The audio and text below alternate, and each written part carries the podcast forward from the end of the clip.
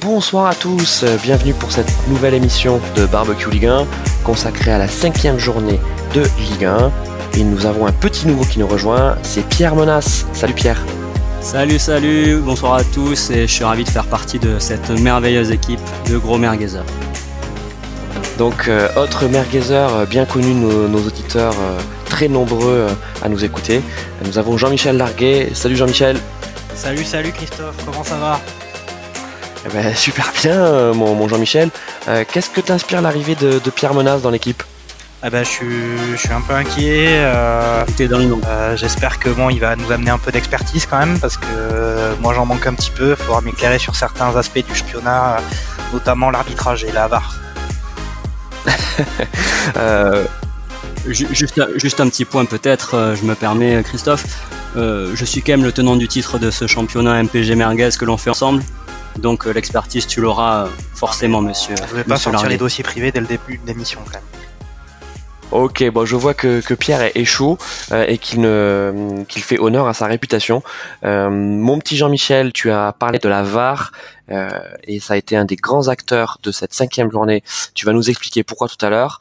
Mais avant toute chose, je veux qu'on parle euh, d'un match qui était très étrange. Euh, on a été dithyrambique à l'égard de Lyon, notamment lors des premières journées, parce que ils nous ont fait forte impression. Mais ce match contre Amiens, donc je vous rappelle, s'est soldé par un 2-2 avec un doublé de Dembélé un but très bizarre en face euh, de Jallet pour Amiens qui n'était pas vraiment un, coup franc direct mais mésentente et, et le, but est rentré et Bodmer aussi je sais pas si vous avez vu ce but euh, euh, dans le temps additionnel un ballon qui traîne et, et pousse malgré tout c'est quand même pas très pas très heureux pour Lyon de faire 2-2 à Amiens qui est pas une équipe très solide en ce début de saison et ça ne présage rien de bon pour le match de Ligue des Champions contre le Zénith. Qu'est-ce que t'en penses mon, mon petit Pierrot? Ouais, ouais, bah, tout à fait. C'est vrai que j'ai été l'un des premiers à être euh, vraiment dithyrambique sur le, début de saison euh, de l'Olympique lyonnais. Euh, après ça, j'ai émis des réserves, t'en souviens probablement, sur Anderson, la recrue en fait en défense centrale qui accompagne Denayer. Et là, il s'avère que vraiment de plus en plus, au fil des matchs, c'est, c'est pas la, la, la, référence en termes de, de solidité attendue. Donc là, il y a deux, deux points qui ne vont pas côté Olympique Lyonnais, Andersen et, euh, et Oussem Awar, pardon, qui euh, ben justement, il y avait en parcimonie, il y a des choses à voir, d'autres qui sont moins bien. Et c'est pas le leader technique que l'on attendait. Donc Nabil Fekir est parti au Betis. Euh, on attend de voir ce qui, ce qui va se passer côté OL, sachant qu'il n'y avait pas de Nayer pour ce match. Ouais, euh, tu fais bien de le dire, Pierre, parce que la défense centrale de Lyon, euh, donc c'était donc Anderson euh, qui effectivement est relativement fébrile en ce début de saison, et puis le revenant Marcelo. Hein, on se souvient que l'OL voulait s'en débarrasser cet été, ils n'ont pas vraiment réussi à le faire, et aussi parce que le, garçon voulait rester, et il a, il a plutôt été relativement solide. Hein. Enfin bon. après, on parle d'un match qui, qui solde par un par un 2-2, mais comparé à De Neuer, pardon, pas De Anderson, il, il a quand même répondu présent. C'est ça, Pierre? Ouais, tout à fait. Ouais, c'est vrai que bah, c'était la, la, charnière hein, l'an dernier, hein, Marcello euh, de Nayer, et qui, était plutôt quand même pas mal et, très solide. Là, il a, il a été, euh, il a été sur le banc sur les, ses premières journées. Et c'est vrai que là, euh, bah, je pense que petit à petit, il va revenir probablement en titulaire hein, au sein de, de, cette défense centrale. Et après, on le comprend et on le voit très bien que c'est pas si facile que ça finalement de comment dire s'acclimater à, à, la Ligue 1 pour Anderson qui été un très très bon défenseur euh, je crois qu'il vient d'Italie. Il était C'est ça exactement. Sampdoria. Il me semble. Ouais, Sampdoria exactement, qui était vraiment l'un des cracks euh, l'an dernier au sein de cette euh, de cette Serie A. Et on voit que c'est pas si facile que ça finalement, encore une fois, de de s'imposer en Ligue 1. Jean-Michel, euh, bon, on va parler des points positifs de Lyon. Moussa Dembélé qui, qui claque un nouveau doublé et en plus c'est des, des vrais buts d'avant-centre. Ouais. Qu'est-ce qu'on peut retenir de positif encore du, du match de Lyon? Bah, c'est un peu compliqué quand même de le positif sur ce match-là parce que Amiens c'est quand même pas des foudres de guerre. Euh, donc euh, en fait, ce qu'on peut retenir, c'est qu'ils ont fait euh, une première mi-temps qui était correcte. Ils, certes, ils ont pris le but de Jallet, mais c'est un peu un but qui vient un peu de nulle part sur un coup franc qui est tiré et, et ils marquent alors que personne touche le ballon. Donc là, c'est un peu le but un peu casquette. Après derrière, ils ont bien répondu, ils ont marqué deux buts avec effectivement une performance de Dembélé où vraiment pour le coup, c'est un vrai buteur. Il avait vraiment été très bon. Après, euh, ça c'est le point positif, c'est euh, que première mi-temps ils ont dominé quand même de la tête et des épaules, et puis après ils sont revenus sur le terrain. Et là, ils sont mis à, ils sont reculés, ils ont arrêté de jouer. Et bon, Awar, effectivement, on peut dire que il a peut-être pas été leader, mais c'était ce match-là, il, il nous a beaucoup fait penser au match de la saison dernière où Lyon il pouvait être euh, souverain pendant une grosse période d'un match et puis après complètement s'écrouler et, et euh, de façon irrationnelle se mettre à déjouer. Mais là c'est exactement ça qui s'est passé. Puis au final euh, ils ont rien fait en deuxième mi-temps et puis ils ont pris un but à la 92e minute. Bon, c'est plutôt rigolo parce que c'est Bodmer qui a marqué donc qui venait d'entrer et qui est un ancien joueur de Lyon. Mais j'allais aussi hein. Et j'allais aussi. Et, et donc au final bon ben au final ils ont ils ont ils ont pris ce but, mais c'était un peu mérité vu le, manque d'engagement dans la deuxième mi-temps. Ils sont peut-être dit que le match était fait et qu'ils pouvaient se consacrer euh, mentalement à la Ligue des Champions. Mais bon, euh, comme on dit, euh, le, temps que le coup de sifflet final a, pas eu lieu, le match n'est pas terminé. Et là, ils ont, bah, ils ont donné le bâton pour se faire battre. Donc c'est un peu inquiétant parce que c'était les mêmes problèmes qu'ils avaient déjà l'année dernière. Euh, et l'arrivée de Silvino a pas changé euh, cette, euh, cette, en gros, la charge mentale. Ils ont du mal à gérer, à être capable de défendre comme il faut pendant toute la durée d'un match. Et, après, bon voilà, Andersen, il est peut-être pas, peut-être qu'il a du, il a du mal à s'adapter, mais là, c'est toute l'équipe quand même qui a, qui a reculé, qui a, qui a pas été, qui a pas eu le niveau qu'on attend d'une équipe comme Lyon. Ouais, euh, bah, écoute euh, Pierre, euh, ce que vient de dire Jean-Michel est, assez vrai. Euh, on avait l'impression, enfin en tout cas, à entendre les supporters lyonnais l'an dernier, c'était Genesio qui était la cause de, tous les maux de cette équipe lyonnaise, qui a quand même fini sur le podium et qui a pas fait une mauvaise saison. Attention, il hein, faut, pas non plus exagérer. là, sur ce match contre Amiens et même sur certaines séquences aussi sur des, des matchs précédents, on a retrouvé le Lyon de l'an dernier, quoi. Ah ouais, tout à fait. Euh, ben je pense que ouais, Christophe, euh, Christophe, excuse-moi, euh, je suis perdu parce que forcément j'arrive, j'apprends un peu à connaître aussi mes, mes coéquipiers de cette émission. Euh, ouais, donc Jean-Michel a, a, pour moi vraiment tout dit. Après, bon, c'est vrai qu'il y a cette préparation euh, d'avant-match dans la tête et dans les têtes dans la Ligue des Champions. Euh, peut-être que justement ils se sont dit bon, on a mis en face. Vaut mieux que voilà, on pense qu'à 2-0, enfin à 2-1 pardon, c'était c'était plié, on va on va, on va, va vraiment se concentrer sur cette journée de, de, Ligue des Champions euh, à partir de mardi. Et en effet, je pense que voilà, le Bodmer est, est passé par là et, et, Lyon finalement euh, est retombé dans ses travers de l'an dernier, tout à fait. Après, enfin, il faut quand même noter que euh, après des débuts assez emballants en, en, championnat, euh, Lyon là, ils sont sur une série de matchs où c'est pas terrible, terrible entre la défaite à Montpellier, le match nul contre Bordeaux et ce nouveau match nul à, à Amiens. ouais, tout à fait, Au final, c'est c'est un peu, euh, c'est un peu en train de coincer. Donc euh, c'est surprenant, surtout qu'en plus effectivement ils ont quand même devant euh, Dembélé qui fait des performances assez assez bonnes. Euh, Depay là qui était qui n'a pas joué, qui était il a beaucoup joué aussi avec la trame internationale et il était économisé pour le match de Ligue des Champions. Mais euh, devant, ça fonctionne bien. Et après, c'est sûr que voilà, milieu de terrain et défense, ça, ça, ça fonctionne pas. Et globalement, au niveau de l'état d'esprit, on n'a pas, on n'est pas encore sur euh, bah, une équipe qui, qui prétend faire de grands résultats euh, cette année. En tout cas, au niveau de la, du mental, ça. C'est là que tu vois que, excuse-moi, ouais, Christophe, c'est c'est vrai que tu vois que ben Tanguy Ndombele, par Ndombele par exemple, ben, manque énormément hein, sur ce début de saison. C'est vrai que les premiers matchs Bon, on l'a pas remarqué parce que c'était euh, festival offensif de la part des, Lyonnais. Mais quand il s'agit d'avoir un peu plus de rigueur et d'avoir une sentinelle ou un métronome, ben un Ndombele par exemple est, un joueur qui manque à cet effectif. Comme a pu, je veux pas les mettre sur les mêmes euh, au même niveau parce qu'ils ne le sont pas, mais comme a pu manquer euh, Zambo Anguissa à l'Olympique de Marseille l'année précédente. Par exemple. Ouh là là, tu, tu arrives sur un sur un terrain glissant, glissant mon, mon, petit Pierrot pour terminer sur Lyon, est-ce que Lyon doit s'inquiéter de la réception du Zénith euh, en Ligue des Champions? Euh, Le Zénith ne fait plus vraiment euh, euh peur. Hein, c'est pas la, grande équipe qu'il y a pu y avoir les, années précédentes, mais ça reste quand même solide. Euh, est-ce que ce Lyon là qui est qui est un peu fragile peut s'inquiéter sur ce premier match de Ligue des Champions, Pierre? Moi, je pense que par rapport à ce qu'a dit Jean-Michel, c'est vrai que là, les, les cinq derniers matchs, euh, Lyon ne nous a pas prouvé à quel point en fait ils étaient déjà rodés pour euh, pour attaquer cette compétition. Euh, donc je pense que voilà, essayer de ne pas perdre euh, face à cette équipe du Zénith serait déjà quelque chose de pas mal. Après, voilà, attendons de voir euh, le, match de mardi et j'espère que, ben, là, par exemple, le, le, retour de Memphis Depay au sein de cette équipe pourrait éventuellement apporter une, nouvelle arme offensive face face à ce Zénith. En parlant de la, de la Ligue des Champions, euh, autre donc challenger français pour cette édition de la Champions League, c'est Lille qui recevait Angers et qui a gagné donc 2-1 avec un but de l'attaquant nigérian qui décidément euh, prouve en ce début de saison que c'est une bonne pioche, Victor Osimhen, euh, et également un but magnifique euh, de Luis Araujo, le Brésilien que l'on pensait être relégué sur le banc, en tout cas à jouer le second rôle avec l'arrivée de Yazizi, et il a profité donc de son absence sur ce match pour se mettre en évidence. Il a été exceptionnel sur ce match, il faut il faut le dire. Angers aurait pu revenir. Hein. Ils ont Angers a beaucoup poussé sur la fin de match, euh, un beau but de Bauken et ils ont quelques occasions aussi pour euh, pour égaliser. Mais Lille a globalement quand même dominé euh, ce match. Qu'est-ce qu'on peut dire, mon petit Jean-Michel? C'est solide Lille? Bah ils font, enfin. Effectivement, comme tu l'as bien dit, Arroyo, il a été exceptionnel, son but est vraiment formidable.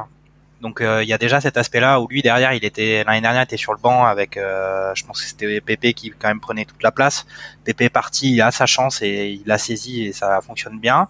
Et euh, enfin, je pense que là, il doit être à 5 buts en 5 matchs de, championnat. C'est vraiment la bonne pioche pour eux. Après, bon, c'est pas une victoire écrasante, euh, mais c'est des victoires qui comptent, je pense. puis bon, après Lille, ils avaient quand même pas énormément de points avant ce match-là. Donc pour moi, c'est vraiment du positif.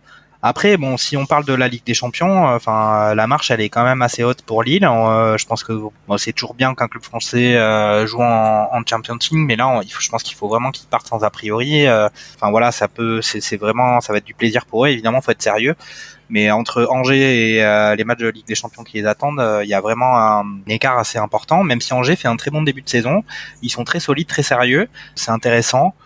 Là, pour moi, euh, voilà, Lille, ils ont fait un match qui était plutôt correct. Euh, et puis ils ont joué avec, euh, voilà, ils ont ils ont la chance d'avoir un mec comme Ozime qui est vraiment vraiment décisif et Arroyo là qui a vraiment montré toute sa classe sur ce match. Pierre, pour pour rebondir sur ce que dit Jean-Michel, Angers, c'est vrai qu'ils font un, début de saison plutôt pas mal. Alors à part le, la claque qu'ils avaient reçue contre Lyon, hein, vous vous souvenez, ils avaient pris un 6-0 contre contre Lyon, donc c'est Lyon a été, avait été très bon, mais il y avait aussi un, non-match d'Angers. C'est une équipe pénible, Angers? Ouais, c'est vrai que c'est très solide. Hein. Euh, c'est très solide avec euh, avec Moulin bah, à la tête de, de cette équipe. Euh, c'est un groupe qui d'abord se concentre sur euh, sa rigueur défensive et après et après va chercher voilà par des contres avec des des joueurs assez rapides. Hein. On se souvient que Pépé est, passé par euh, par Angers, etc. Euh, cherche à, marquer des buts et, donc c'est vrai que c'est c'est plus la philosophie de, de, jeu de Moulin qui est intéressante. Là contre euh, contre Lille, donc c'est vrai que j'ai pas suivi tous les matchs d'Angers cette saison, mais il a, il a joué à 5 derrière. Donc voilà pour vraiment revenir sur sur ce que je disais, c'est d'abord la rigueur et après on et après on a du jeu et des joueurs collectivement qui, qui sont bons et aussi techniquement qui sont bons avec l'arrivée de Pereira à l'âge, par exemple, Pierre, Pierre Capel qui est un très bon pied gauche. Et Thomas Thomas Mangani aussi très bon coureur de tireur de coup franc pardon. Donc euh, donc c'est vrai, c'est très très c'est quand même solide. Et bon, je pense qu'après ils vont pas faire non plus euh, euh, un top 5 ou quoi que ce soit, mais une dixième place pour être très bien pour pour ranger cette saison. C'est quand même une équipe qui va d'abord essayer de faire des résultats, de faire ses points à domicile à l'extérieur, c'est quand même un peu plus compliqué quand même. Là, pour l'instant, de toute façon, euh, ils sont sur trois victoires à domicile et euh, deux défaites à l'extérieur. C'est un peu le profil, je pense, qu'ils auront cette saison. Pour, euh, pour parler de Lille, il y a quand même des belles histoires qui sont en train de se créer dans, dans cette équipe. Le recrutement a été très malin. on n'en parle pas beaucoup, mais Benjamin André, depuis début de saison, c'est super bon. Euh, il a encore délivré une, passe décisive, si, si je me trompe pas sur, sur ce match. Jonathan Iconé, ça a été le vent de fraîcheur de cette trêve internationale en équipe de France. Il revient et son petit nuage. Euh, il a été aussi plutôt pas mal. Même si on a, on a eu peur, parce qu'à un moment, il a pris un coup, on pensait qu'il était blessé. Euh, il se passe quelque chose à Lille. Qu'est-ce que t'en penses, Pierre? Oui, bah après c'est c'est l'effet l'effet Galtier, hein, honnêtement. Donc depuis pas la saison dernière, mais celle d'avant, où il est venu justement pour sauver cette équipe du maintien et, euh, et, donc la saison précédente où il termine à, une superbe place derrière le, Paris Saint-Germain, c'est vrai qu'il se passe, euh, il se passe vraiment quelque chose pour euh, pour cette équipe et ce collectif. Et après Christophe, Christophe Galtier est quelqu'un de voilà, un, coach qui vraiment arrive à, à, emmener ses joueurs avec lui. Ça se sent, le vestiaire est bien. Comme tu dis, l'arrivée de Benjamin André est quand même ultra importante pour ce collectif. Ossimène, la, la superbe surprise de ce début de saison, que Jean-Michel l'a dit, hein, 5 buts en 5 matchs. Euh, le, mec vraiment, voilà, je pense que c'est vraiment quelqu'un qui qui va qui va vraiment bah, donner cet élan de fraîcheur à la Ligue 1. Donc oui, je pense que Lille est un candidat crédible et, potentiel pour les pour les places européennes encore encore une fois cette saison. Oui. Qu'est-ce que qu'est-ce qu'on peut espérer pour Lille contre l'Ajax, Jean-Michel? Enfin, je pense que l'Ajax, de toute façon, vu la saison euh, de Ligue des Champions qui sont faites l'année dernière, ils ont aussi quand même euh, de l'expérience. Euh, ça faisait quelques années qu'on les voyait pas trop, mais là, ils sont quand même bien montrés. Ils ont pratiqué un jeu collectif extraordinaire. Après, ils ont, il y a beaucoup de joueurs qui sont partis, donc on ne sait pas. Mais bon, là, c'est chez eux, Lille. Euh, Lille, ça fait quand même euh, il y a deux ans, euh, ils étaient, on pouvait presque imaginer qu'ils se retrouveraient en national avec la relégation financière. Ils ont fait une très bonne année dernière. Cette année, ils n'ont pas non plus sur le podium du championnat. Ils ont fait quelques bonnes performances. Ils ont des joueurs qui ont montré que c'était des gars. Après, la Ligue des Champions, c'est un tout autre niveau que Angers à domicile. Après, ils ont fait aussi un recrutement qui est censé leur, leur permettre d'arriver à potentiellement euh, être crédible. Parce que justement on a parlé d'André qui est quand même un mec qui joue en Ligue 1 depuis plusieurs années qui à Rennes était déjà très solide. Et cette année il confirme à Lille. Ils ont Ozymen qui a l'air d'être bon mais après c'est voilà il, est quand même jeune et inexpérimenté sur les grandes compétitions. Après ils ont un mec comme Renato Sanchez qui euh, vient du Bayern. On va voir ce que ça peut donner mais ils ont tout à ils ont tout à prouver. Je pense qu'ils ont beaucoup de choses à apprendre. Je pense que ça peut être très intéressant. Après, euh, c'est on va dire que c'est la peut-être la chance du débutant. Mais euh, pour moi, il faut pas, faut pas non plus. Euh, enfin, on verra. Quoi. Pierre, on, est d'accord que commencer la Ligue des Champions, enfin revenir en Ligue des Champions et commencer par un match à l'extérieur contre l'Ajax, c'est peut-être pas ce qu'il y a de mieux pour Lille. Ah non, c'est clair, c'est clair que, bah, comme l'a dit, comme l'a dit Jean-Michel, euh, aujourd'hui, il y a quand même beaucoup de, de jeunes, hein, de jeunes pépites euh, à, à, Lille qui, bon, après aujourd'hui, n'ont pas encore beaucoup d'expérience sur la sur la scène européenne. Donc c'est vrai que c'est pas le meilleur des cadeaux d'aller jouer à, à, la Johan Cruyff Arena, euh, sachant que l'Ajax a fait une, une saison euh, Ligue des Champions énorme bah, l'année dernière. Même si voilà, il y a eu quand même beaucoup de départs, ils sont fait piller, mais il y a quand même des, des joueurs clés de leur effectif qui sont restés. Donc voilà, je pense que ça va être très difficile pour Lille, en tout cas sur ce premier match. Très bien. On va passer euh, pour un autre match. Euh, alors je vais dire polémique, mais c'est pas vraiment polémique. Euh, on, attendait tous le, match du PSG contre Strasbourg parce qu'on nous annonçait le retour de Neymar. mine de rien, Neymar, ça faisait quand même plus de quatre mois qu'il avait plus joué pour le pour le PSG. On sait tout ce qui s'est passé cet été, on en a parlé dans les précédentes émissions. là, on a envie de retrouver Neymar le joueur de foot. On n'avait pas envie de, parler d'autre chose. Et je crois que vous serez d'accord pour dire qu'on a retrouvé le Neymar joueur de foot. Euh, donc c'est victoire 1-0 de Paris contre Strasbourg dans un match mal embarqué. Hein. Euh, Neymar marque en fin de match d'une magnifique reprise de volée. Euh, mais au-delà de, de enfin d'un retour acrobatique pardon, mais au-delà de son retourné pied gauche en plus. Hein. Ouais, ouais, ouais. Enfin, il est, il a mis superbement bien. Je crois qu'en plus, ça fait poteau rentrant. Enfin, elle est complètement dans son dos. Il est pas facile. Vraiment, c'est un exploit de, de sa part, c'est sûr. Mais il a également été bon dans le jeu. Hein. Alors, il manquait un peu de jus, euh, mais euh, il était à l'initiative de, de, toutes les accélérations. Il cherchait à jouer avec ses partenaires. On, a quand même vu un bon Neymar, hein. un Neymar euh, fatigué, pas encore en jambes, mais, mais, mais un bon Neymar. Euh, Jean Mimi, est-ce que est-ce que c'était ça la, la meilleure et on va dire la seule réponse que Neymar pouvait apporter au, public euh, parisien qu'il a euh, beaucoup sifflé au début et pendant le match? Alors, euh, ça fait évidemment, ça a été le feuilleton euh, de l'été, y compris des premières journées de championnat. Neymar, il y a que par le terrain que euh, il va s'en sortir. Lui-même, de toute façon, il a dit, hein, il a annoncé que il avait bien compris que dans un premier temps, il allait jouer tous les matchs à l'extérieur, voire même toute la saison, mais que maintenant, il était joueur du PSG, que c'était sur le terrain que ça se passait. Et il a raison de dire ça parce que au final, les polémiques, c'est bon, on a tourné en rond sur son départ, son pas son départ, les 20 millions qu'il qui voulait payer de sa poche pour partir. Rien ne s'est fait. Maintenant, il est là et euh, pour le coup, euh, franchement, euh, le match, il aurait pas été là, bah, il y aurait eu 0-0. Ça aurait été un match vraiment très triste pour le PSG qui est quand même pas du tout rassurant sur son animation collective. Et avec un geste de classe, eh ben, il marque un retourné à la fin, en fin de match. Et c'est ça qui donne la victoire. Il a, c'est vraiment les trois points. C'est, enfin, c'est lui qui donne deux points au PSG. Pour le coup, voilà, c'est le grand joueur qui fait la différence. C'est ça qu'on attend de lui. c'est pour ça qu'il on, l'a recruté et, là, il a répondu présent. Après, au-delà de ta performance pour le PSG, c'est quand même pas pas forcément très rassurant, d'autant que la Ligue des Champions arrive. Euh, ils ont Mbappé qui est blessé, Cavani qui jouera certainement pas cette semaine, et euh, Neymar qui est suspendu. Donc euh, on parle quand même du Real de Madrid qui arrive au Parc des Princes, avec la performance qu'ils ont effectuée ce, sur cette journée de championnat. C'est quand même pas du tout, pas du tout rassurant. On a juste pu voir que euh, le gardien Navas qu'ils ont recruté a été particulièrement, euh, il été au niveau qu'on attendait de lui, c'est-à-dire un niveau de gardien euh, de qualité. Mais en dehors de ça, on était déjà la dernière fois, on avait parlé du niveau de jeu du PSG, c'est pas du tout rassurant. Euh, ouais, Pierrot, deux choses que, que, que vient de dire Jean-Michel et j'aimerais que tu nous donnes un peu ton avis de merguezer. Euh, bon, bien sûr, le match de Neymar et puis surtout le match, euh, le premier match de Keylor Navas dans les buts du PSG, euh, et on peut dire qu'il a euh, plus qu'assumé son, son statut et sa réputation. Ça a été le patron dans les cages, et Strasbourg aurait pu ramener, aurait, aurait mérité beaucoup mieux que cette défaite sans Keylor Navas.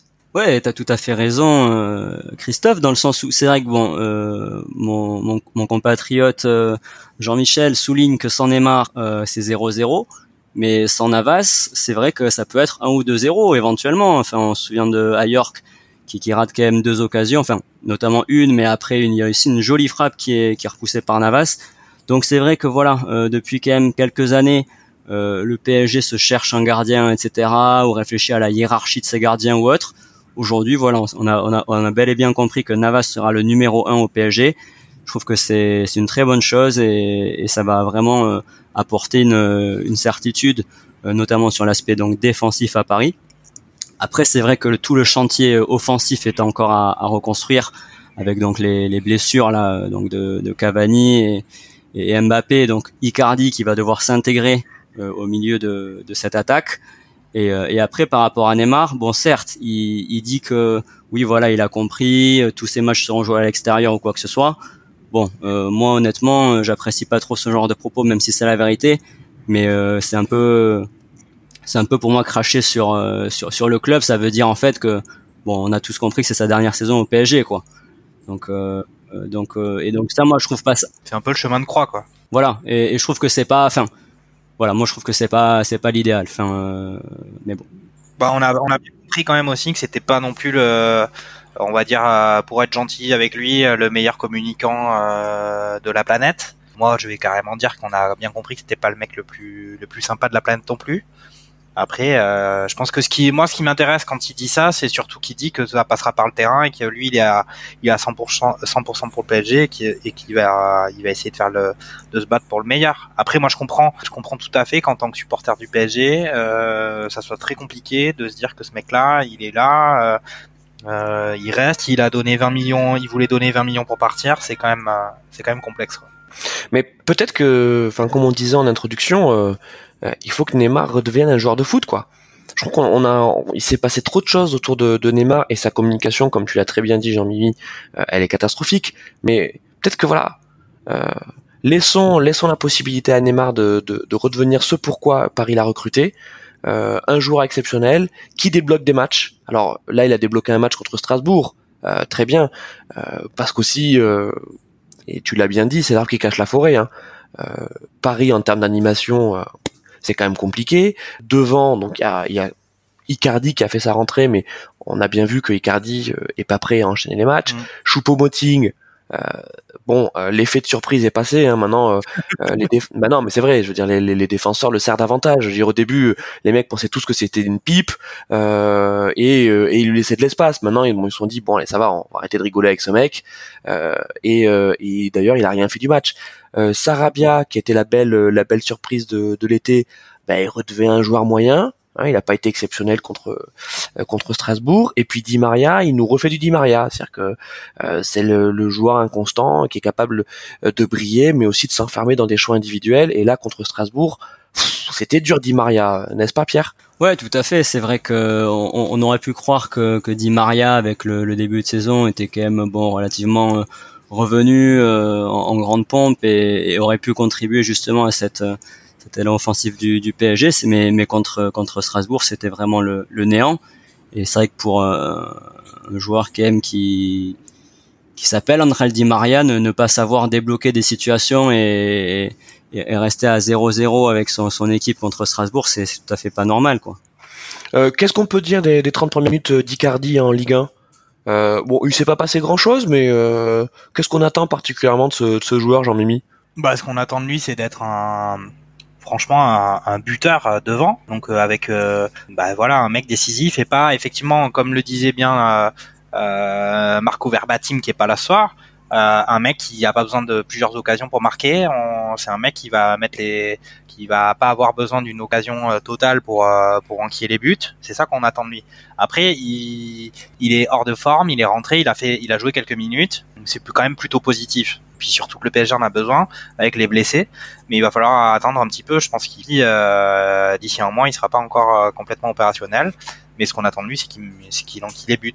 Et puis euh, avec le euh, ce qu'on a pu voir l'année dernière, euh, les blessures de Cavani, c'est quand même un, pas tout à fait dans le même système de jeu, mais c'est quand même un bon. Enfin, c'est ce qu'on disait la semaine dernière aussi. C'est un très bon recrutement pour le PSG parce que c'est un mec qui a prouvé qu'il était capable de marquer des buts avec des demi-occasions.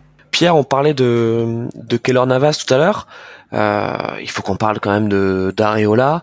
Euh, je sais pas si vous avez lu l'article euh, dans l'équipe euh, qui parlait de la, de la traîtrise, hein, du, sentiment de d'abandon que qu'Areola avait ressenti, notamment à l'égard de, de Tuchel, où Tuchel lui avait dit tu seras le numéro un, tu seras le numéro un avec le retour de, de Kevin Trapp, et puis et puis finalement euh, vu le début de saison, euh, alors pas mauvais hein, de la part d'Areola, mais bon, euh, à l'Areola, c'est-à-dire que Areola ça n'a jamais été un gardien décisif.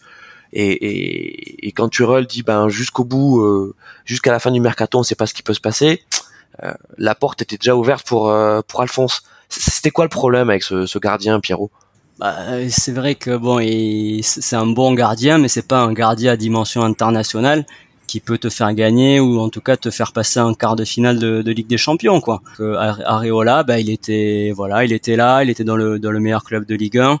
Forcément, il n'avait pas beaucoup d'actions euh, subies, hein, on va dire, hein, dans le sens où euh, bah, quand t'es le PSG, t'as quand même le ballon 70% du temps.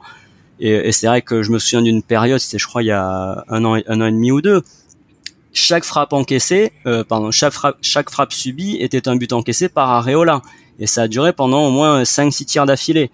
Donc, euh, donc clairement, ben, c'est un joueur qui soit est amené à faire remplaçant dans un top club européen, ou voilà jouer dans un euh, club de, on va dire, euh, cinquième rang, troisième rang, titulaire, que ce soit en Espagne, à, Villarreal comme il avait pu le faire, ou, ou, ou titulaire ailleurs, hein, dans un club de pas top niveau, mais de bon niveau, quoi. Ouais, Jean-Mimi, qu'est-ce que tu voulais dire sur Areola et les nouvelles qu'on a de sa part euh, euh, le grandissent pas quand même parce que le mec a la prétention euh, justement d'avoir d'être gardien titulaire dans un top club européen et que au final il se sent trahi ou je ne sais quoi avec l'arrivée d'un concurrent sérieux voire de quelqu'un qui peut prendre sa place ça montre quand même que, enfin, qu'est-ce qu'il veut exactement là euh, Être entre guillemets, être dans les dans les cinq meilleurs gardiens du monde, ça, c'est pas un confort. C'est quand même une remise en question un peu permanente pour arriver à faire des, des grandes prestations. Pas, on n'arrive pas, on n'est pas dans un fauteuil avec la garantie d'être titulaire toute une saison. Enfin, c'est, moi, je suis un peu surpris. Et puis au final, qu'est-ce qu'on voit? C'est qu'il est parti au Real de Madrid. Il va être doublure euh,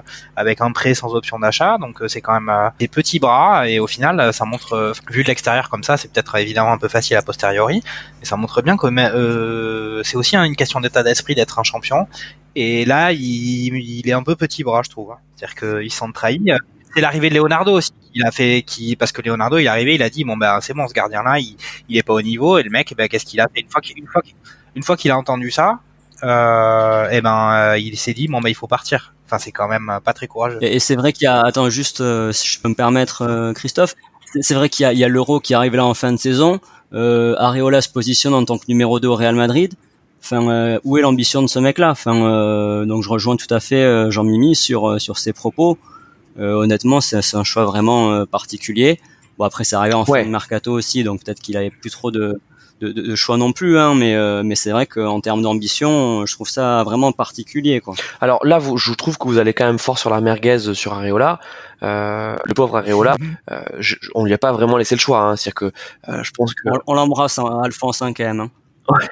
on l'embrasse. Non, mais euh, objectivement, euh, euh, une fois que le deal avec Navas était fait, ben Alphonse, en gros, c'était soit tu fais numéro 2 à Paris, soit tu fais numéro 2 au Real. Mais je veux dire, aucun club à ce moment-là du mercato ne voulait prendre Areola en tant que numéro 1. En tout cas, on va dire un, club qui fait partie du top 20 européen. Les clubs du top 20 européen, ils ont tous leur gardien titulaire. Donc dans ce cas, ce que tu dis, c'est que Paris aurait mis une grosse grosse merguez à, un joueur qui, qui l'aurait formé en fait, qui l'aurait sorti de son centre de formation. Bah, je pense que ce qui s'est passé, c'est que euh, donc déjà bon, il y a le Paris, fait Paris ne l'a pas respecté. Quoi. Alors il y a un peu de ça. Il y a aussi le fait que euh, Zidane, euh, comme condition pour lâcher Keylor Navas, parce que c'est Keylor Navas qui a mis la pression sur Zidane, qui lui a dit euh, voilà, j'ai 31 ans, euh, je suis pas titulaire, euh, en tout cas, je suis pas le, titulaire dans, les cages de euh, du Real. Euh, voilà, moi, c'est l'opportunité de ma vie, donc je veux aller à Paris, je veux être le numéro 1 à Paris. Zidane a dit, ok, j'ai du respect pour toi, je t'apprécie, tu le sais, donc je te laisse partir. Par contre, la, la condition que je pose, c'est que je veux un numéro 2 solide. Voilà, je veux pas, euh, je veux pas le, le gardien de, de, du Real Madrid B qu'on me fait monter en, en voilà. Et non, mais non, mais c'est ça. Et donc, ce qu'a imaginé euh, Leonardo, c'est euh, c'est de mettre euh, Areola dans le deal.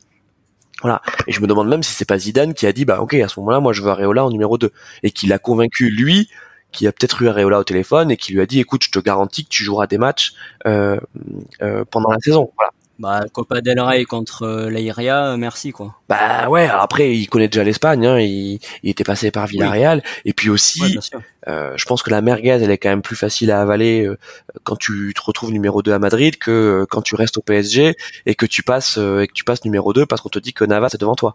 Oh, je sais pas si la nuit madrilène est aussi chaude que la nuit parisienne. Donc. Euh... à Madrid. Alors il n'y a pas de Madrid, il n'y a pas Ronaldinho non plus, en tout cas il est plus là.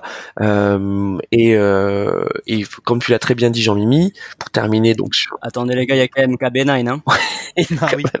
ouais c'est vrai. Oui, mais bon, il, maintenant, euh, vous savez, il a, il a 32 ans et, et il s'est assagi, euh, Karim capitaine a priori un KB9 contre le contre le PSG euh, mercredi hein, en Ligue des Champions. Ouais ouais. Alors bon, on va rester sur la Ligue 1 mais, mais effectivement, il y aurait beaucoup à dire sur sur Benzema. Pour terminer sur Areola, euh, tu l'as très bien dit Jean-Mimi, Areola, il est prêté sans option d'achat, ça veut dire que dans un an, il revient à Paris. Après on sait que le on sait que le foot c'est un marché euh, comme les autres hein. les joueurs certes c'est des êtres humains, mais au final qu'est-ce qui va se passer? Il va pas jouer de l'année au Real de Madrid, et puis à moins que euh, entre guillemets par chance, mais c'est pas très sympa, euh, le goal titulaire se blesse. Pour toi. Et puis il va rentrer au PSG et euh, il y aura toujours Navas qui sera là, et donc ça veut dire qu'il faudra qu'il parte. Mais où est-ce qu'il va partir? Il aura pas joué de l'année. Il va, c'est pas, ça sent pas bon non, t'as as raison.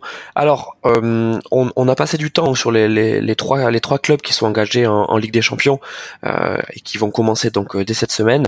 On va passer un peu plus vite sur les autres euh, pour euh, pour garder du temps pour parler de du match de de cette cinquième journée donc qui était Monaco Marseille.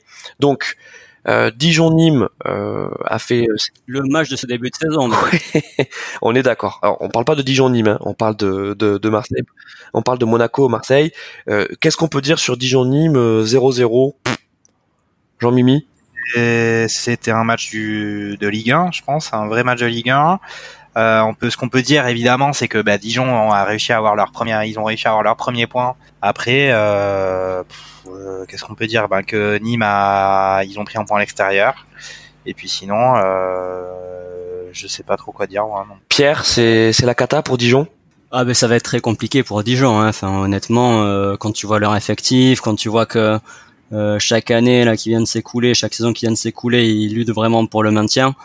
Euh, bon, j'ai beaucoup de respect pour cette pour cette équipe, mais là ça sent très très mauvais et ça sent vraiment le cramé de, de leur côté au niveau de la merguez quoi. Donc euh, malheureusement la saison prochaine on sera pas amené à les commenter, je pense. Eh, je, je, je sais pas vous, ouais, je suis je suis assez d'accord avec toi Pierre. Euh, Dijon ça me fait vraiment penser penser à Guingamp l'an dernier quoi.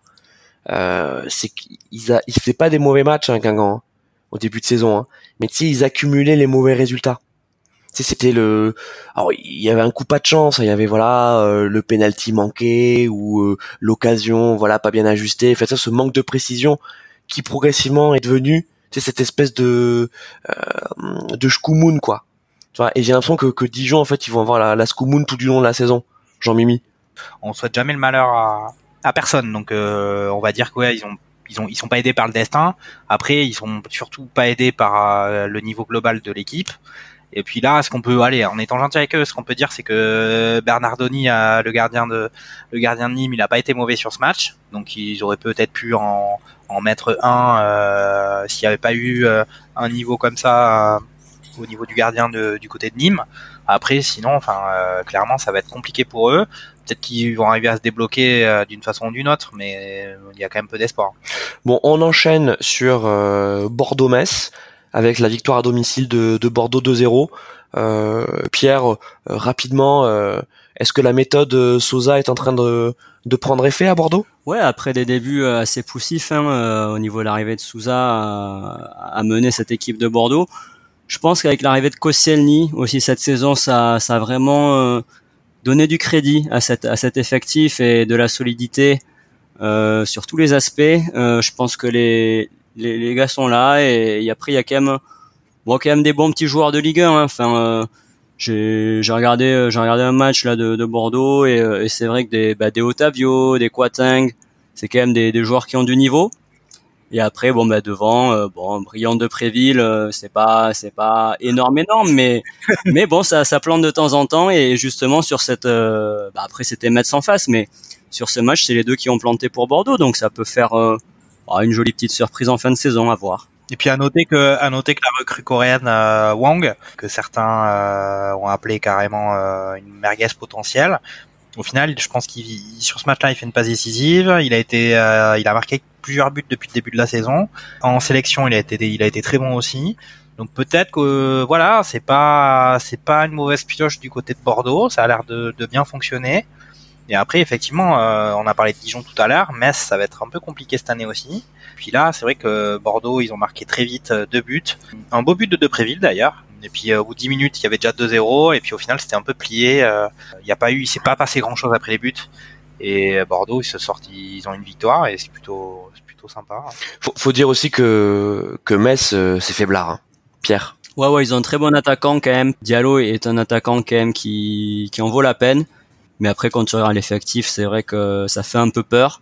Bon, après, moi, j'aime bien Okidja, qui était euh, gardien à Strasbourg euh, les, les, saisons précédentes. Mais après, sinon, c'est vrai qu'au niveau de l'effectif, euh, je pense que ça va pas aller très loin.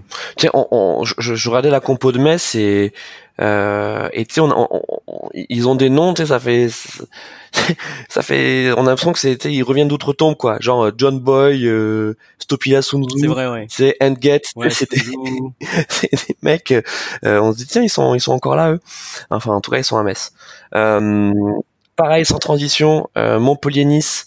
Montpellier Nice c'était c'est un match relativement agréable, victoire de, de Montpellier donc 2-1 à, domicile avec des buts de, de Delors et, et un beau but aussi de, de, de Mollet. Très beau. Et, euh, et puis du côté de Nice, c'est une espèce de, de, de frappe, euh, un missile euh, euh sol-air de, de, de Tamézé, Adrien Tamézé.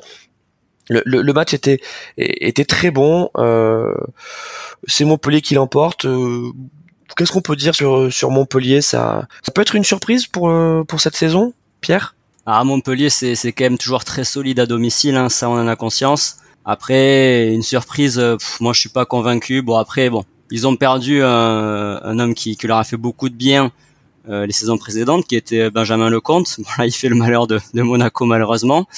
Rulli est une bonne recrue hein, au poste de gardien. Bon, une bonne surprise, je pense pas. Je pense qu'ils ont fait euh, l'une de leurs meilleures saisons la saison précédente.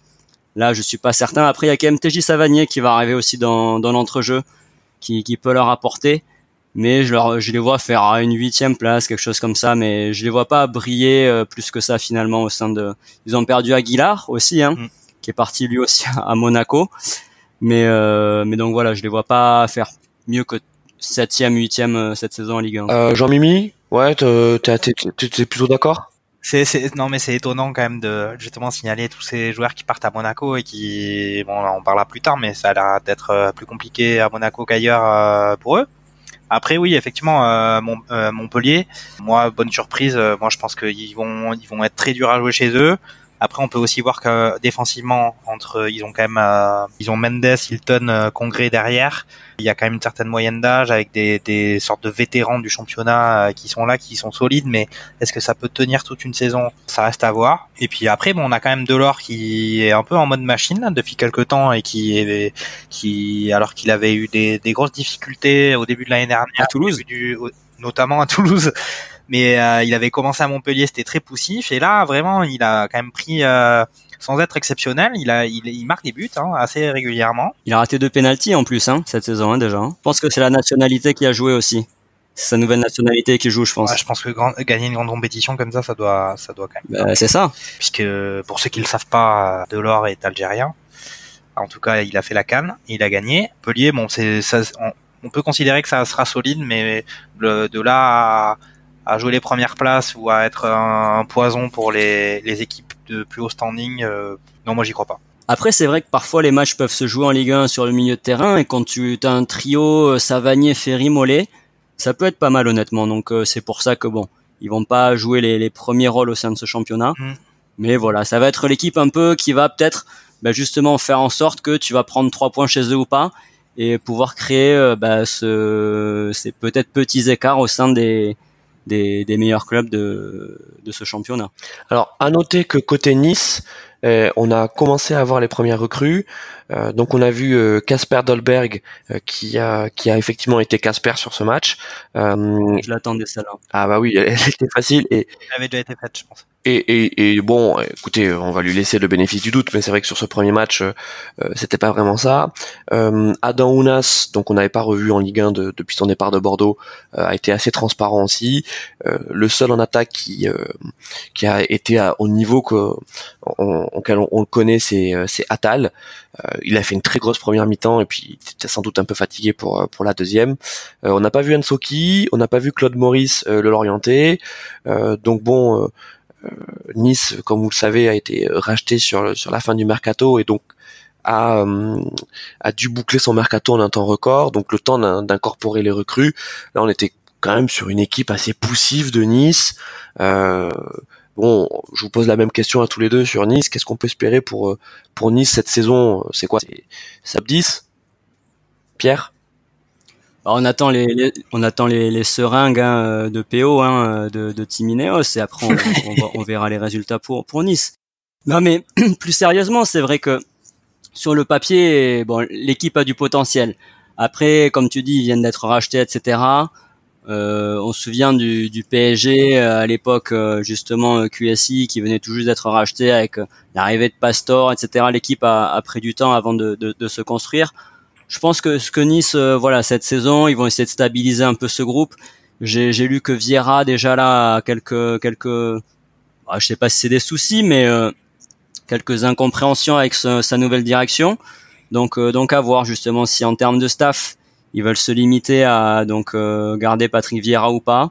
Donc je pense que c'est un club qui va se construire et qui euh, bah, a le potentiel pour devenir euh, bah, potentiellement ouais, donc un, un grand de, de, ce championnat. Mais ce n'est pas encore le cas aujourd'hui en tout cas. Ouais, Jean-Mimi, un, un, mot sur Nice? Bah, euh, Je trouve que c'est ils ont ils ont réussi depuis le début de la saison avec un on en a parlé déjà aussi plusieurs fois mais avec un une sorte de, de, statut un peu précaire euh, avec cette histoire de rachat, euh, ces transferts qui ne se faisaient pas ou qui étaient même pas envisagés euh, dans l'attente justement de, du rachat et de la manne financière qui pouvait y avoir à la clé. Et puis après, le, dans les recrues qu'ils ont pris, Dolberg, c'est quand même un jeune, il change de club un peu au dernier moment, il faut le temps qu'il s'adapte.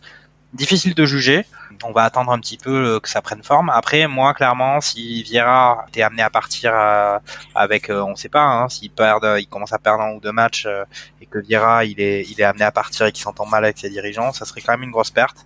Parce que je trouve que le début de saison qu'ils ont fait, ou à l'heure actuelle, ils se retrouvent à avance, enfin, ils sont à une sixième place, même en ayant perdu là, c'est vraiment inespéré. Et pour moi, c'est vraiment grâce à Patrick qu'ils en sont là. J'espère que ça va prendre bonne forme en tout cas pareil sans transition. Euh, euh, donc euh, bon, le match VAR de de cette cinquième journée, donc c'était Brest Rennes. Brest Rennes, donc le match, le, résultat officiel c'est 0-0, mais il y a une grosse polémique sur la VAR.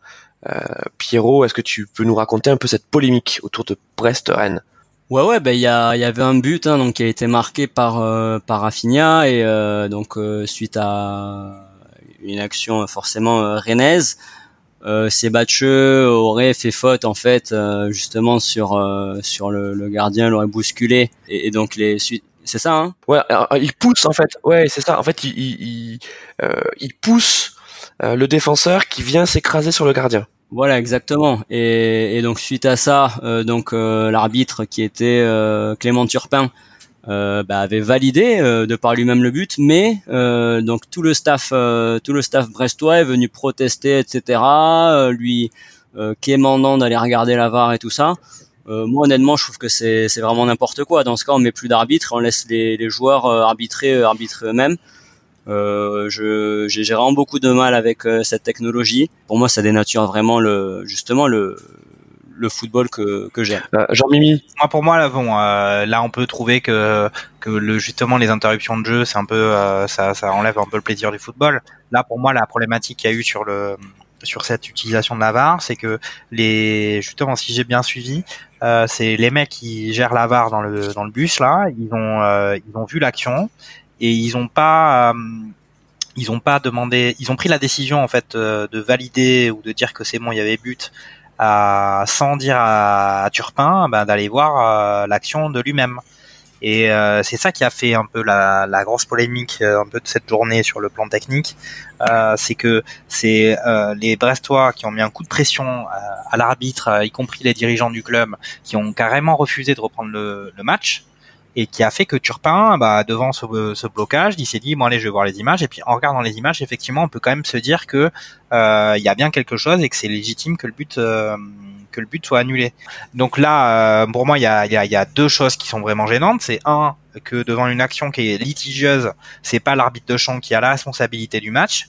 Et deux, c'est le fait qu'on se rende compte que ben, cette technologie-là, alors déjà que les arbitres, on peut, euh, ils avaient, sans même la vidéo, ils avaient beaucoup de pression sur les épaules. Là, euh, ils sont pris en otage. Alors après, on peut trouver que Turpin, il, pourrait être meilleur, euh, mais tout le monde peut être meilleur. Mais là, c'est un peu une prise en otage du, côté presque administratif du match par les joueurs et les dirigeants. c'est quand même vraiment, il faut améliorer, on va dire, le processus d'application de ce système. Qu'est-ce que t'en penses, Pierrot? Non, mais après, euh, ben, je suis en partie d'accord avec, avec Jean-Michel, sauf que le problème, c'est que justement, les mecs qui sont dans le bus, c'est exactement leur rôle, en fait, de dire si oui ou non, que de dire à Turpin si oui ou non ils estiment que ça vaut regarder l'action. S'ils ne le font pas, ça veut dire que ben, soit ils étaient en train de, comme on a pu le voir, jouer à Fortnite, j'en sais rien et tout ça, euh, soit c'est que vraiment, ils ont estimé qu'il y avait vraiment aucun intérêt à ce que à ce que Turpin ait regardé la vidéo parce que pour eux il y avait but c'est un peu les gilets jaunes de de, de l'Avar, c'est c'est Brestois quoi finalement quoi. Ouais, alors reparlons reparlons bien de ce qui s'est passé parce qu'effectivement, euh, bon quand on regarde les, images, effectivement il y a une poussette euh, de Siebatcheux, donc le le René, sur euh, Castelletto, le, défenseur brestois, qui vient s'empaler sur euh, donc l'arçonneur, le gardien euh, brestois, qui fait une sortie aussi euh, assez peu académique. Hein. Il y a effectivement cette petite poussette, mais qui, qui est pas une poussette volontaire, c'est que il pousse, euh, pousse euh, Castelletto euh, dans l'action de jeu, c'est-à-dire que voilà, il est un peu attiré par le ballon, il y a Sebatcheux qui sont qui est sur le chemin et donc il, enfin, il y a Castelletto qui est sur le chemin, donc il le pousse. Mais c'est aussi, mais c'est aussi l'arçonneur qui vient sur Castelletto. Après, ok, il est blessé, il reste à terre, mais cette action elle est confuse. Et derrière, il y a le but de Rafinha. Euh, donc bon, il y a quand on regarde les images, estimer la faute ou pas hein, Est-ce que il y a vraiment, est-ce que cette faute euh, a vraiment une incidence sur le sur le but? Et puis ensuite, comme vous l'avez très bien dit, il y a le fait que les Brestois sont venus pleurer, sont venus chialer auprès de auprès de, auprès de Clément Turpin. C'est ça. Et Clément Turpin, face à face à ces euh, à, à, demandes répétées, je vais même dire ce harcèlement de, de Brest, est allé voir les images. Et en fait, il a, comme tu l'as bien dit, euh, Jean Mimi, en fait, il était pris en otage. C'est qu'il était condamné à refuser ce but en regardant la VAR sous la pression des Brestois. Bah, c'est ce qu'on peut se dire.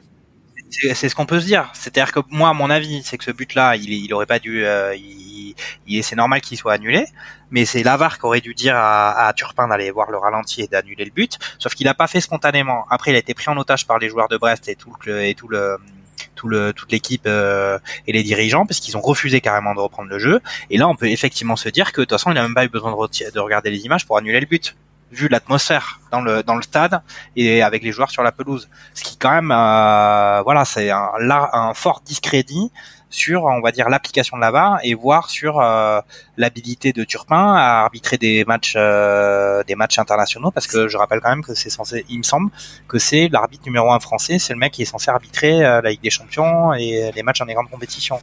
Là, quand même, on voit qu'au niveau de la pression, c'est un peu compliqué. Ouais, non, mais juste un dernier petit mot, c'est vrai que le, respect du corps arbitral, ben là, il, justement, il n'y a pas de respect, donc il était inexistant sur ce match. Et après, on te dit que normalement, la VAR, c'est la décision, elle est prise en, moins d'une minute, voire en 30 secondes. Là, ça a pris 5 minutes quand même, quoi. Donc c'est vraiment n'importe quoi. Et, et, après, ben, ce cas va être amené pour moi à se reproduire. Forcément, ben, les, les Rennais, ils vont se dire qu'ils ont une dette à propos de, de ce, de ce cas-là. Donc euh, ils vont au moins une fois cette saison ben, leur rappeler à chacun des arbitres ouais mais vous vous souvenez etc nous on a perdu deux points à cause de ces conneries quoi donc euh, voilà. Et Bernard Arnault n'aime pas n'aime pas la n'aime pas les dettes hein. non. Euh, ça c'est c'est sûr. Euh, François Pinault euh...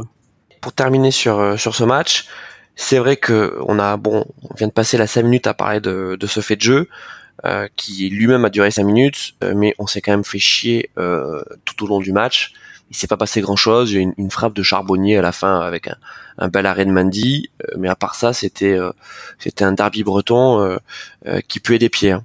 Pierre? Ouais ouais, ben après c'est vrai qu'on s'attendait quand même à, un stade rennais qui avait battu le PSG, etc. à, à, à s'y gagner hein, face à ce, à ce premier et moi, mais on voit que finalement ben, Reims sur ce début de saison est quand même assez solide, ben, notamment à, à domicile. Reims. Qu'est-ce que j'ai dit, pardon? Reims. Ouais, Reims. Ah non, je me trompe. De, quoi je parle? Excusez-moi, je suis perdu. C'est pas en Bretagne. Là, on parle de Brest. Ah, on parle de Brest, pardon. excusez-moi, je, me mets franc. Euh, euh, non, mais écoute, euh, mon, mon Pierrot, tu fais bien de parler de Reims parce que c'est le, dernier match. En, en, 30 secondes, on va parler de ce match de Nantes-Reims. victoire de Nantes 1-0. Vas-y, dis-nous en 30 secondes le bon parcours de, Nantes se confirme Ouais, avec euh, Koulibaly en pointe qui, bah, qui marque, hein. euh, c'est ce que l'on attend de lui. Euh, le départ de Rongier qui euh, bah, semblerait n'est pas forcément d'impact sur, en tout cas négatif, sur le FC Nantes. Donc bah, l'arrivée de Christian Gourcuff qui petit à petit bah, donne donne du un petit niveau à cette équipe de Nantes qui bah, pourrait jouer peut-être pas les troubles faits au sein de cette Ligue 1, mais pourrait être une équipe difficile à manœuvrer finalement. Ouais. Ouais, c'est ça. Euh, on, peut dire une équipe difficile à manœuvrer. Pour l'instant, on n'a pas de Gourcuff, on la voit pas trop. Hein. C'est, pas un jeu très léché, euh, mais c'est efficace et, ça marque. Jean-Mimi, tu, tu nous parles de Saint-Étienne-Toulouse. 2-2 euh, donc entre Saint-Étienne et Toulouse, doublé d'Amouma à Saint-Etienne. Euh, Saint-Etienne était mené 2-0 contre Toulouse avec un but de Gradel et un but de Leia Ezeka. Euh, donc on va dire que chacun a eu sa mi-temps, euh, mais il y a eu un but euh, magnifique d'Amouma. Il faut absolument que vous, vous le voyez euh, sur un, un, contrôle extérieur dans la course conclu par une frappe enroulée somptueuse. Qu'est-ce qu'on peut dire de ce match, Jean-Mimi? Alors, ce qu'on peut dire, euh, c'est que contrairement à toute attente, euh, Toulouse à l'extérieur, euh, ils ont quand même produit une animation offensive qui était très intéressante. On peut aussi, justement, avec les recrues qu'ils ont eu, la, plus grande recrue de l'histoire du TFC, Saïd, ils ont réussi à être très intéressants. Ils ont marqué deux buts. Ils ont mené 2-0 dans ce match, avec justement donc Gradel qui a marqué un penalty, ce qui est pas forcément dans ses habitudes. Et puis après un autre but qui était plutôt sympa aussi de Leia Izeka très, une équipe de Toulouse assez surprenante. Et puis euh, Saint-Etienne qui, bah, qui est quand même euh, sur un match où pour le coup ils voulaient la victoire. Ils sont relancés avec Amouma qui, qui marque un doublé qui est vraiment quand même euh, quelqu'un, une grande figure de, de, Saint-Etienne. Mais encore une fois sur ce match, comme sur le match précédent euh, dont on a parlé, il y a eu euh, des polémiques sur la VAR, sur des buts qui ont été refusés avec utilisation de la VAR. Euh, il y a eu deux buts refusés pour Saint-Etienne où on n'est pas bien sûr, un but refusé pour Toulouse avec un hors-jeu qui pour moi n'existe pas, avec justement l'assistance vidéo. Et euh, ça amène quand même un, un, certain nombre de questions parce que le hors-jeu, on a toujours considéré que c'était euh, bah, quand euh, c'était limite limite, eh ben on donnait plutôt euh, dans le sens de l'attaque et dans le sens du but. Là, pour le coup, franchement, c'est incompréhensible. Mais ce qu'on va retenir, voilà, c'est justement c'est Toulouse qui a été qui a été offensivement euh, alors que ça fait 20 ans que c'est toujours un peu compliqué de regarder les matchs de Toulouse, c'est pas très agréable. Ça a été, ça a été une très belle animation offensive, ça a été un très bon match de façon globale. Et Saint-Etienne, qui quand même, euh, bah, normalement, c'est un match qui doit gagner à domicile contre une, équipe de Toulouse qui va quand même jouer euh, pour être monté avec le ventre mou du championnat. Et eh ben, ils s'en sortent avec 2-2. Ils auraient pu presque, ils auraient pu perdre ce match euh, au-delà des péripéties de la On peut aussi encore noter, on avait dit dès le début que euh, Saint-Etienne, voilà, il y avait quand même à la fois un effectif intéressant, mais qu'en même temps, on pouvait avoir des doutes sur euh, du bout de bout, du caserie qui quand même ont l'air de pas du tout être encore en, forme pour être euh, pour être compétitif. Et là, c'est un peu confirmé. De deux, euh, ils sont passés pas loin de pas loin de la défaite. Pour Saint-Etienne, tout n'est pas évident. Ouais, euh, bah écoute, super débrief euh, Jean-Mimi. Effectivement, côté Saint-Etienne, euh, ils ont pas un fantastique Ruffier dans les buts euh, et Amouma le sauveur qui signe un doublé. Euh, la défaite était proche. Écoutez, il nous reste un peu de temps pour parler du match de cette cinquième journée. Et tu l'avais dit, Pierrot, c'est le match de, de ce début de saison. C'est cet incroyable Monaco-Marseille. Euh, donc un Monaco-Marseille qui s'est soldé par une victoire de Marseille 4 euh, à 3 à Monaco. Euh, il s'est passé tellement de choses dans ce match que je peux pas, je vais pas revenir sur chaque but, mais ce qu'on peut dire grosso modo, c'est que en gros, la première mi-temps était à l'avantage de Monaco. Marseille a eu le mérite de revenir en toute fin de première mi-temps à 2-2.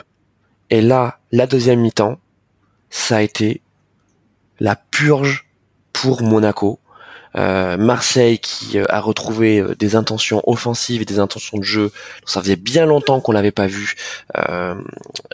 on l'avait pas vu à ce niveau-là. Un fantastique Benedetto euh, qui, euh, qui nous fait mentir. Hein. On, a été le premier à lui jeter la pierre quand il, il a tué le pigeon à, la Beaujoire face à Nantes.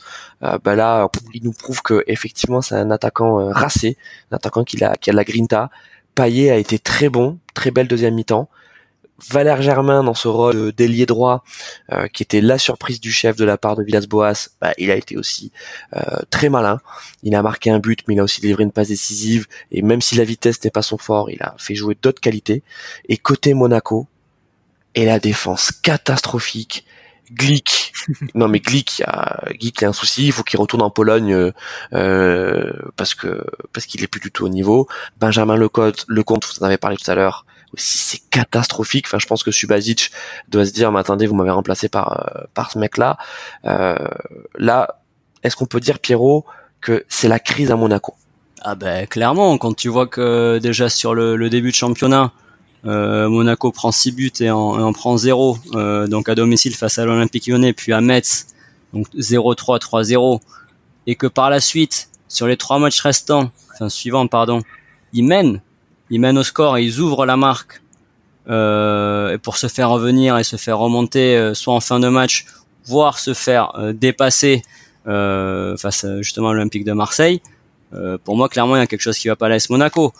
Après, voilà, tu l'as dit principalement, Camille Glick, il y a un gros souci. Maripane qui a été recruté, c'est pas mieux. J'ai vu les, les, images de ce match aussi, et, et, ça va être très très compliqué. Fabregas, qui euh, bah, c'est plus c'est pas Fabregas qui joue c'est c'est Francesque et euh, et, et, et, Bakayoko bon bah Bakayoko bon voilà il est il est prêté faut qu'il s'y remette etc c'est lui qui aime qui était euh, bah, un, des grands patrons de du de l'AS Monaco de, 2016 donc peut-être qu'il va revenir.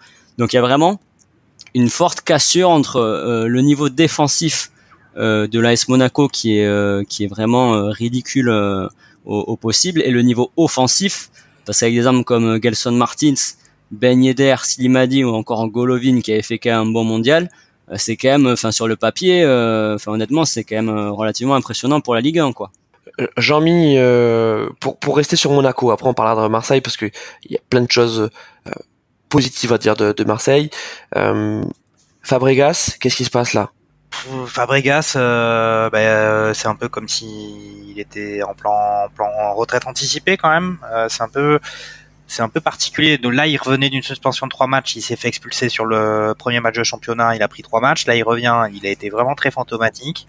Euh, on peut dire que même si euh, Glick et Maripane ont vraiment pas été bons, lui, il a peut-être même été en dessous d'eux. Pour un joueur qui est censé faire la différence avec son expérience, il y a quand même quelque chose qui fonctionne pas, qui est censé euh, un joueur qui est censé être le patron, surtout avec le départ de Falcao. Ben là, clairement, euh, il assume pas son rôle, que ça soit dans ses performances individuelles et aussi dans le l'allant qui est censé donner au collectif. Après, est-ce qu'on peut dire quand même de Monaco Dans les points positifs, c'est que offensivement, Ben Yedder, Slimani, deux recrues, elles sont quand même carrément au niveau, même si la Ben Yedder s'est blessé, mais il a quand même marqué un doublé et Slimani a été particulièrement intéressant. Martin sur le sur le but euh, que Monaco marque, il a été très bon aussi. Après, voilà, derrière, euh, il y a un problème. Effectivement, on peut se dire que Maripane, euh, sachant que Glick a montré ses insuffisances déjà l'année dernière, Maripane, c'est un peu le même profil que Glick. C'est-à-dire que c'est quelqu'un qui ils sont pas très rapides, donc euh, euh, les deux ils ont la ils ont la charrue. Bon là ils ont mené 2-0 contre Marseille, on pouvait se dire qu'il y avait quelque chose, mais c'était quand même peu contre le cours du jeu quand même. Mais ils sont effondrés complètement en deuxième mi-temps. Alors moi je trouve que Bakayoko euh, il a été, moi j'ai trouvé plutôt bon. Euh, pour moi, il y a un bon espoir avec lui qui peut justement, avec un profil sérieux physique, bah déjà, c'est sûr qu'à côté de Fabregas, ça tranche un peu, mais moi j'ai bon espoir avec. Euh, moi, je l'aime bien, Bakayoko. Alors, on, on va s'acharner sur Fabregas parce que parce qu'il le mérite. Euh, L'équipe lui a mis euh, lui a mis un 2 et encore, je trouve qu'ils ont été gentils en lui mettant 2 parce que soit soit c'est 0, soit c'est 1 euh, pour le principe de lui mettre 1. Il n'a pas défendu du match, alors que le mec est quand même positionné milieu reculé aux côtés de Bakayoko. Très souvent, il a marché toutes ces passes, c'était des passes, mais c'est c'était les, c'est les passes. Genre de mec, vous jouez avec lui en urban, vous avez envie de lui éclater la tête contre contre la rambarde. C'est le type, il, vous tente des passes euh, impossibles. Te connaissant Christophe, il y a, y a, à peu près 80% des joueurs qui ont ce profil-là sur les terrains d'urban pour toi. Donc euh. non, mais je, je me souviens d'une action où où, euh, où Bakayoko lui transmet le ballon sur une très belle récupération et il tente un espèce d'exter euh, pour atteindre Ben Yedder qui est euh, euh, caché, enfin, qui faisait même pas d'appel, hein, il était en train de déclencher un appel et, et le ballon arrive directement dans, euh, dans les pieds, je crois que c'était euh, d'Amavi ou de Sar, enfin c'était risible. Donc Fabregas, oui c'est une marque, mais le mec il est quand même pas cramé, il a 32 ans. Pierrot, est-ce que quand il était à Chelsea, il y avait déjà des signes avant-coureurs de ce qu'est aujourd'hui Fabregas, à savoir pire qu'un pire qu'un Fantomas? Ah ben clairement, pour moi les, les meilleures années de Fabregas c'était euh, quand il était à Arsenal quoi. Donc euh, vraiment là c'était le, le, gros espoir euh, limite du football mondial. Après petit à petit Barcelone, Chelsea, etc. C'est clair que pour moi on ne l'a plus jamais vu à un niveau vraiment aussi bon que qu'à ses débuts. là j'ai les stats sous les yeux. Arsenal saison 2009-2010 il y a 10 ans, 35 matchs, 19 buts par exemple, tu vois. Euh, là, c'est clair que même dans une Ligue 1 ou dans un dans un club qui est censé quand même pour moi faire le jeu, parce que bon, même si ok, on a Jardim, etc. Mais avec l'équipe qui a, euh, le 11 qui a, donc à Monaco, euh, pour moi Monaco est censé faire le jeu. Euh, c'est pas normal que, que Fabregas soit, soit, soit un fantôme, mais malheureusement, euh, pour moi, il n'y a plus rien à espérer de, de ce joueur-là. Après, pour Monaco, attention, parce que comme tu dis, il a joué dans une position un peu reculée pour moi, c'est pas le poste de Fabregas en fait. Oui, il y a ça aussi. Hein. C'est, ça peut aussi poser un problème. Tu dis qu'il défend pas, il court pas. Euh, pour moi, ça m'étonne pas non plus. Euh, le mec est, enfin voilà, c'est c'est quand même, il est espagnol. Enfin, les Espagnols, pour moi, sont pas les les, les milieux euh, qui ont une qualité de passe comme Fabregas, sont pas ceux qui vont s'amuser à défendre, tu vois. Donc il y a peut-être un problème de positionnement. Et, euh, et honnêtement, j'attends de voir, mais là, je, en fonction de justement le, le 11 qu'a, enfin en tout cas les, les joueurs qu'a qu Jardim sous contrat, moi, ça m'étonnerait pas que Monaco passe en, en 3-5-2 euh, assez rapidement. Ça serait logique, ouais.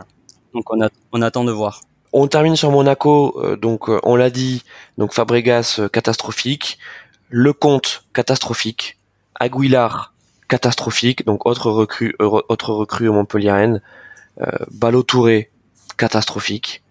Euh, Glick et Maripane, euh, bon bah c'était c'est les deux gros bourrins de service. Euh, ça va être compliqué pour eux. Tu l'as bien dit, Jean-Mimi, ils ont ils ont le même profil et c'est pas l'assurance tout risque. Et devant, bah devant c'est pas mal. Hein. Devant Ben Yedder, Slimani, ça marche bien. Golovin a, a fait un bon match, en tout cas une bonne première mi-temps. Gelson Martins aussi, mais mais ça suffit pas quoi. ça suffit pas pour tenir une équipe. Parlons maintenant de Marseille. Ah, Marseille, Marseille. Marseille. Euh, j'ai commencé en vous parlant de Benedetto. Euh, Benedetto, c'est deux buts donc euh, contre Monaco.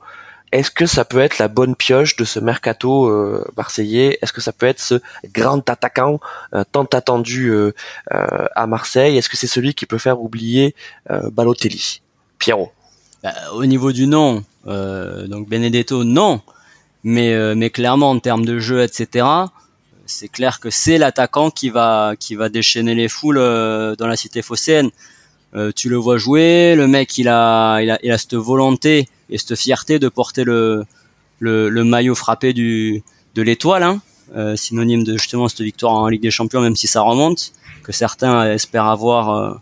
bon, on va leur souhaiter dans les 40 années qui viennent, mais non, non, non, non, mais pour être plus sérieux que ça, enfin, Benedetto, euh, donc c'est vraiment, je pense, le grand attaquant, pas au niveau du nom, mais au niveau du jeu, qu'il faut pour l'OM, et, je pense que l'OM est, est, très bien armé euh, grâce à lui pour, euh, pour aller titiller le, Paris Saint-Germain cette saison.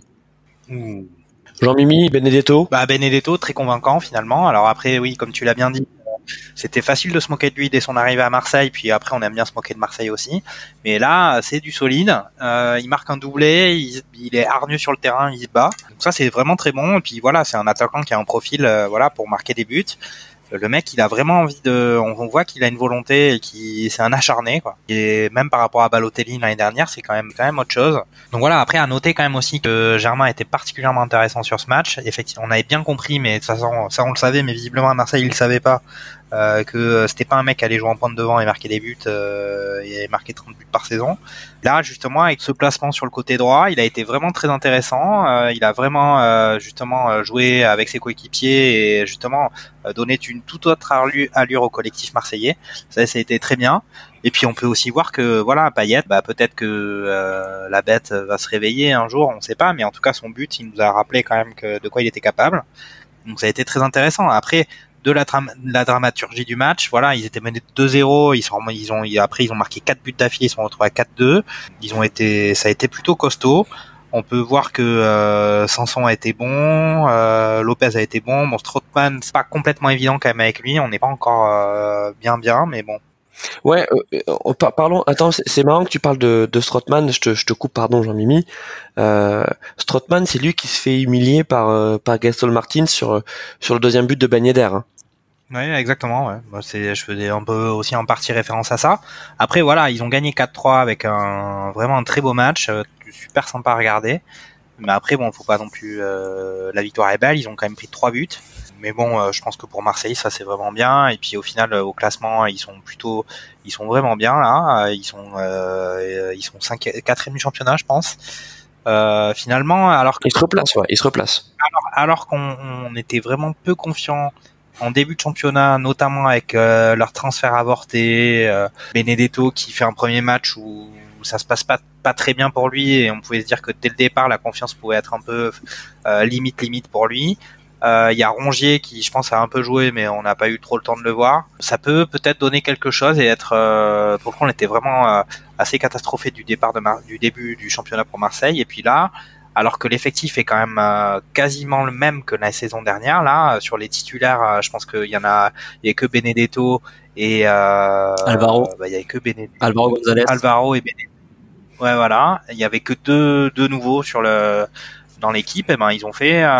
En tout cas, c'était c'était bien et c'est une belle victoire contre Monaco qui est quand même effectivement, comme on le disait, est censé euh, figurer dans, à minima dans la première partie du tableau et qui a un effectif qui est quand même euh, qui est censé justement jouer des, têtes d'affiche. Ils ont un effectif top 5, ouais, Monaco. Ouais. Pierrot, pour euh, pour corroborer ce que vient de dire Jean-Mimi sur sur Marseille, bah, cette victoire, elle conforte aussi le fait que Marseille peut peut-être séduisant sans Tauvin.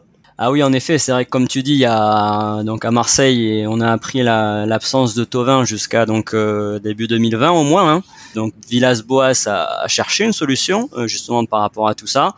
Euh, je pense que lui seul, personne d'autre dans la ville ou en France ou tous les coachs que tu veux auraient mis Germain sur ce côté droit. Solution payante. donc honnêtement, j'ai grande confiance en Villas-Boas, justement qui, qui saura gérer son effectif et ses joueurs pour euh, bah, tirer leur meilleure partie et, faire en sorte que, que l'OM puisse euh, euh, briller de nouveau dans ce championnat. Tout à fait. Est-ce qu'on peut parler aussi de donc de, de la recrue en défense centrale Alvaro González, qui sans être un joueur génial est quand même un joueur rassurant. Pierrot, qu'est-ce que qu'est-ce qu'on peut dire? Est-ce que c'est c'est aussi une bonne pioche?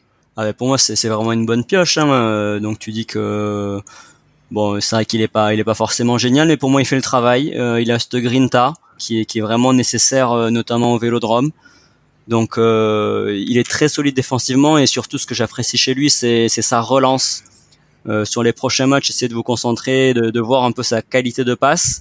C'est, non, non, c'est pas ironique, hein, monsieur, monsieur Larguet. Euh, je, vraiment, vous regarderez, c'est vraiment quelqu'un qui a une très bonne qualité de passe et pour moi, c'est, c'est très rare pour, euh, pour des défenseurs centraux. Donc pour moi, c'est vraiment une bonne pioche. Bon, il aura mis donc Kaleta Tsar, il aura pas mis beaucoup de temps à le mettre sur le banc de touche, mais euh, à terme, je pense que oui, il va s'installer dans cette défense euh, phocéenne et ça sera clairement le patron et le relais euh, de Steve Mandanda dans, dans cette équipe. Ouais, ouais alors euh, tu parlais de, de, la défense centrale. Euh, euh Camara, on, le, le, jeune Camara, on est on est quand même moins dithyrambique à son sujet. Alors ok, il est jeune.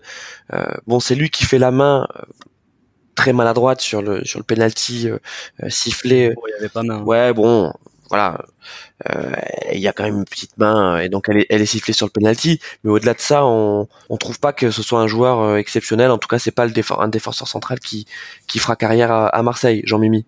Bah, il est, il est, quand même très jeune. Et il est international espoir, euh, c'est quand même l'étoile montante, hein. Moi, je suis pas d'accord avec toi. Après, il faut quand même faire attention. faut quand même faire attention à ce que dit Pierrot parce que on a bien compris qu'il habitait dans le sud, qui, qui dit Metz. Hein, c'est un sudiste, hein, il est un peu supporter là sur Marseille. Mais euh, Camara, il faut lui laisser sa chance pour l'instant. Écoute, euh, bon après ils prennent des buts, mais là ils ont gagné. Donc comme je disais bien, c'est la victoire est belle. Après Camara, il a 19 ans, euh, il vient de Marseille. Enfin moi pour moi, pour l'instant, ça fonctionne bien cette charnière. Enfin ça fonctionne bien. Ils ont pris quatre, ils ont pris trois buts, mais il faut lui laisser sa chance. Faut pas non plus être trop exigeant. Faut pas, faut pas brûler les choses trop vite. Hein, surtout à Marseille en plus. Donc voilà, laissons-lui sa chance. Pierre, t'es d'accord sur ce que vient de dire euh, Jean-Mimi sur Camara? Ah, Je ne peux qu'être d'accord, tout à fait. Après, c'est vrai que voilà, sa, jeunesse euh, fait qu'on on va lui laisser un peu de temps, mais c'est vrai qu'à Marseille, euh, tout comme Paris ou autre, on a on n'a pas beaucoup de temps, donc euh, la moindre erreur, il a il a à cash. Mais c'est vrai que jusqu'à présent, le donc le duo qu'il forme en défense centrale avec Alvaro González et, et, aussi le, le, très bon retour, il hein, faudra le, le noter de, de Steve Mandanda. Moi, j'y croyais pas, hein, honnêtement. Hein sa cure de d'amaigrissement, d'amaigrissement, etc. Moi, j'y croyais pas du tout. Pour moi, il était vraiment rincé c'était fini. Là, il nous prouve que bon, il, arrive à faire gagner des points à, Marseille. Il en a fait gagner un euh, donc contre le FC Nantes où il a fait quand même une très bonne fin de match. Là aussi, il a, il évité euh, le retour à, 4-4 de, de, de l'AS Monaco. Donc voilà, c'est peut-être euh, la bonne surprise aussi. Donc une recrue entre guillemets de l'Olympique de Marseille serait aussi éventuellement son gardien reviendrait potentiellement à son meilleur niveau. Euh, oui, bah écoute, on parlait des gardiens tout à l'heure, on parlait d'Areola euh, euh, qui est pas sûr de, garder sa place pour l'Euro suite à ce à ce jeu de chamboule tout entre le Real Madrid et, Paris. Mandanda n'était plus appelé sur les derniers rassemblements. c'est peut-être c'est peut-être lui qui qui peut éjecter Areola. Qu'est-ce que t'en penses, Jean-Mimi? Bah tout à fait. Hein. Franchement, sur le début de saison euh, de Marseille, euh, Marseille ils étaient loin d'être souverains sur leur match. Il aura quand même, il a vraiment été à la à la hauteur de son standing. Euh, c'est justement c'est étonnant parce qu'on peut quand même penser qu'à à, l'âge qu'il a et au moment de sa carrière, il est pas, c'est difficile de se relancer. Et là, il y parvient. C'est vraiment un mec qui justement permet à Marseille, euh, on va pas dire de gagner des matchs parce qu'il marque, il marque pas de but, mais à minima de gagner des points. Euh, et en l'état, voilà, euh, si on suit la politique de, Didier Deschamps de quand même donner une prime aux titulaires, il euh, n'y a aucune raison que Areola garde sa place, il mandat et continue sur cette prestation-là. Très bien. merci à vous deux pour, pour ce débrief de la cinquième journée de Ligue 1. On est globalement d'accord pour dire que Monaco-Marseille, donc ce, ce, match de dimanche soir, c'est le match de début de saison. Pierre, tu es d'accord?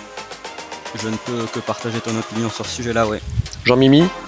Alors oui, mais en termes de spectacle, après quand même pour Monaco c'est très dur.